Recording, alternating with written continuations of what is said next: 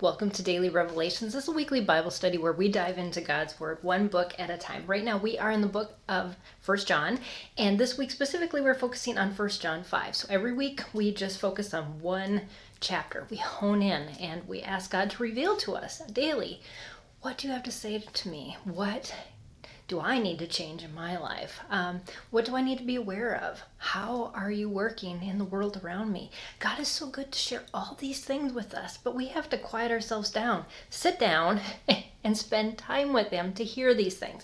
Because in the chaos, the craziness of our lives that we can make it be, um, we miss out on so much. So I encourage you to take time to be with God. These devotions are awesome. I love sharing with you what God shared with me, but it is not a replacement for God talking specifically into your life. Yes, some of the things I might say may apply, and I love that, that I can share that with you. But I want this to be an encouragement that God has something even better for you if you just dive into His Word. And so we use a different precept method every day that we, we dig into this chapter, and so we're in the Like I said, First John five, and today is day three of our study. So what we use is cross-references.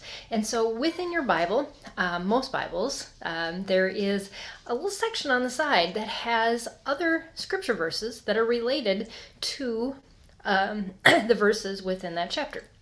And so I just urge you, look into one of those. Maybe from one of those you'll follow another one and have this rabbit trail. I've done that before. What God took me on today was started with verse seven.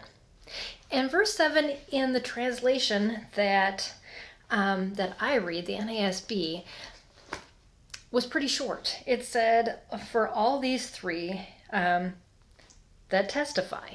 But yet when I went to the King James Version, because I I um, further dug into this verse after I did some cross-references, it was much more expounded. So um, so I also encourage you to do that, is to look at other versions of uh, Bible um, translations, because you sometimes they're translated in a way that um, that doesn't give you the whole meaning. So, um, but in the cross-reference of that, we're t- learning about testifying or witnesses. And in Matthew eighteen six, Jesus says this, um, that if somebody is not listening, if they are living and in a way that is producing sin in their lives and they don't see it, to not only just, if they don't accept your witness personally, they think that they're just, you're just attacking them. Bring two or three other people that see this same thing, that in agreement, in love, you can confront this person and say, you know what, we've seen it too.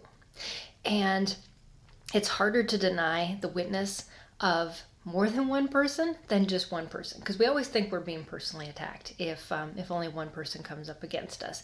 But if in love, two or three other people say, this is what I've seen. This is this is other things I've seen in your life. Um, and that we'd like to help you change. And so that's what Jesus is talking about in that verse. And also in, then in Deuteronomy, back in the Old Testament, they talk about how in in Deuteronomy nineteen fifteen, it says, a single witness shall not rise up against a man or on account of, of any sin which he has committed. On the evidence of two or three witnesses, a matter shall be confirmed. Again, it goes back to, we need to, we are more often will find the truth when a cloud of witnesses are around us and saying, this is what I saw.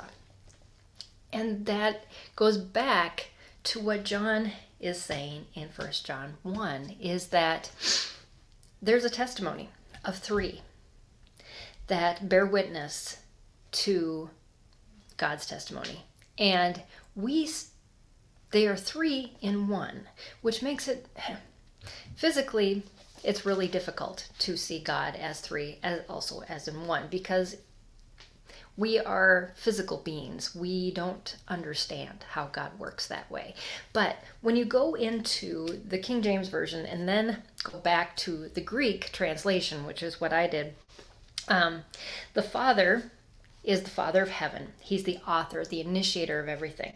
The word, logos, is Jesus in his pre-incarnate state. It says um, that he was the intelligent ex- expression, the speech um, that humans could understand of God. And then there's the Holy Ghost, which translates as a holy consecrated wind, per se, but all three in one, and all three in agreement, and exactly in agreement of that bear record.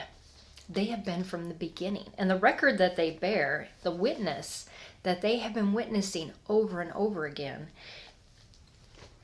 is that um, that all that God says is true, and all of the things that are within his realm of truth. But it's interesting that this word, that bear witness, also includes praise. That the things that they bear witness of are praiseworthy. And when I saw that, it made me think, what about my life? And God has really been working on me with this. Is, yes, I can say that I love God, but does my life bear witness to those closest to me that could come up to me at any time and say, I'm sorry, I don't see that in you. This is what I see instead. Hmm. Our family, our closest friends, those that um, we tend to let our guard down with, are they seeing a praiseworthy witness out of me? Or are they seeing praiseworthy things come out of my mouth and my actions be completely different? In summary of this year, can I look back and say, yes, I lived a life of praise, or oh, there's a lot I have to learn, and I need to move forward, thanking God for his grace and forgiveness, that he hasn't given up on me yet. Um, and I even wrote that in my journal. Thank you, God, for not giving up on this hard-headed rebel. Um,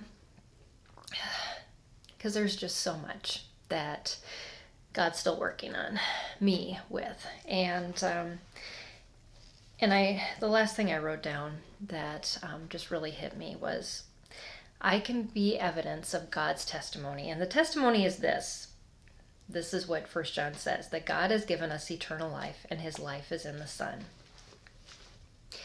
What that looks like is a peaceful indwelling of God, me walking step by step with him. That's what I want others to see. Unfortunately, the no evidence is a hurried and worried life where I'm focused on myself or the things of the world, and I'm avoiding God. That's harsh. I want others to see that first example, the one of evidence. How about you?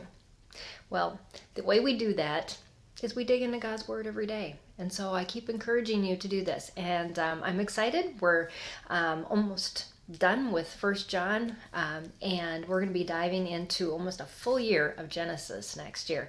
So um, I can't wait for that. But um, just keep digging into God's Word, seeing what he has to say to you. And I will see you again next time right here on Daily Revelations. Bye, everyone.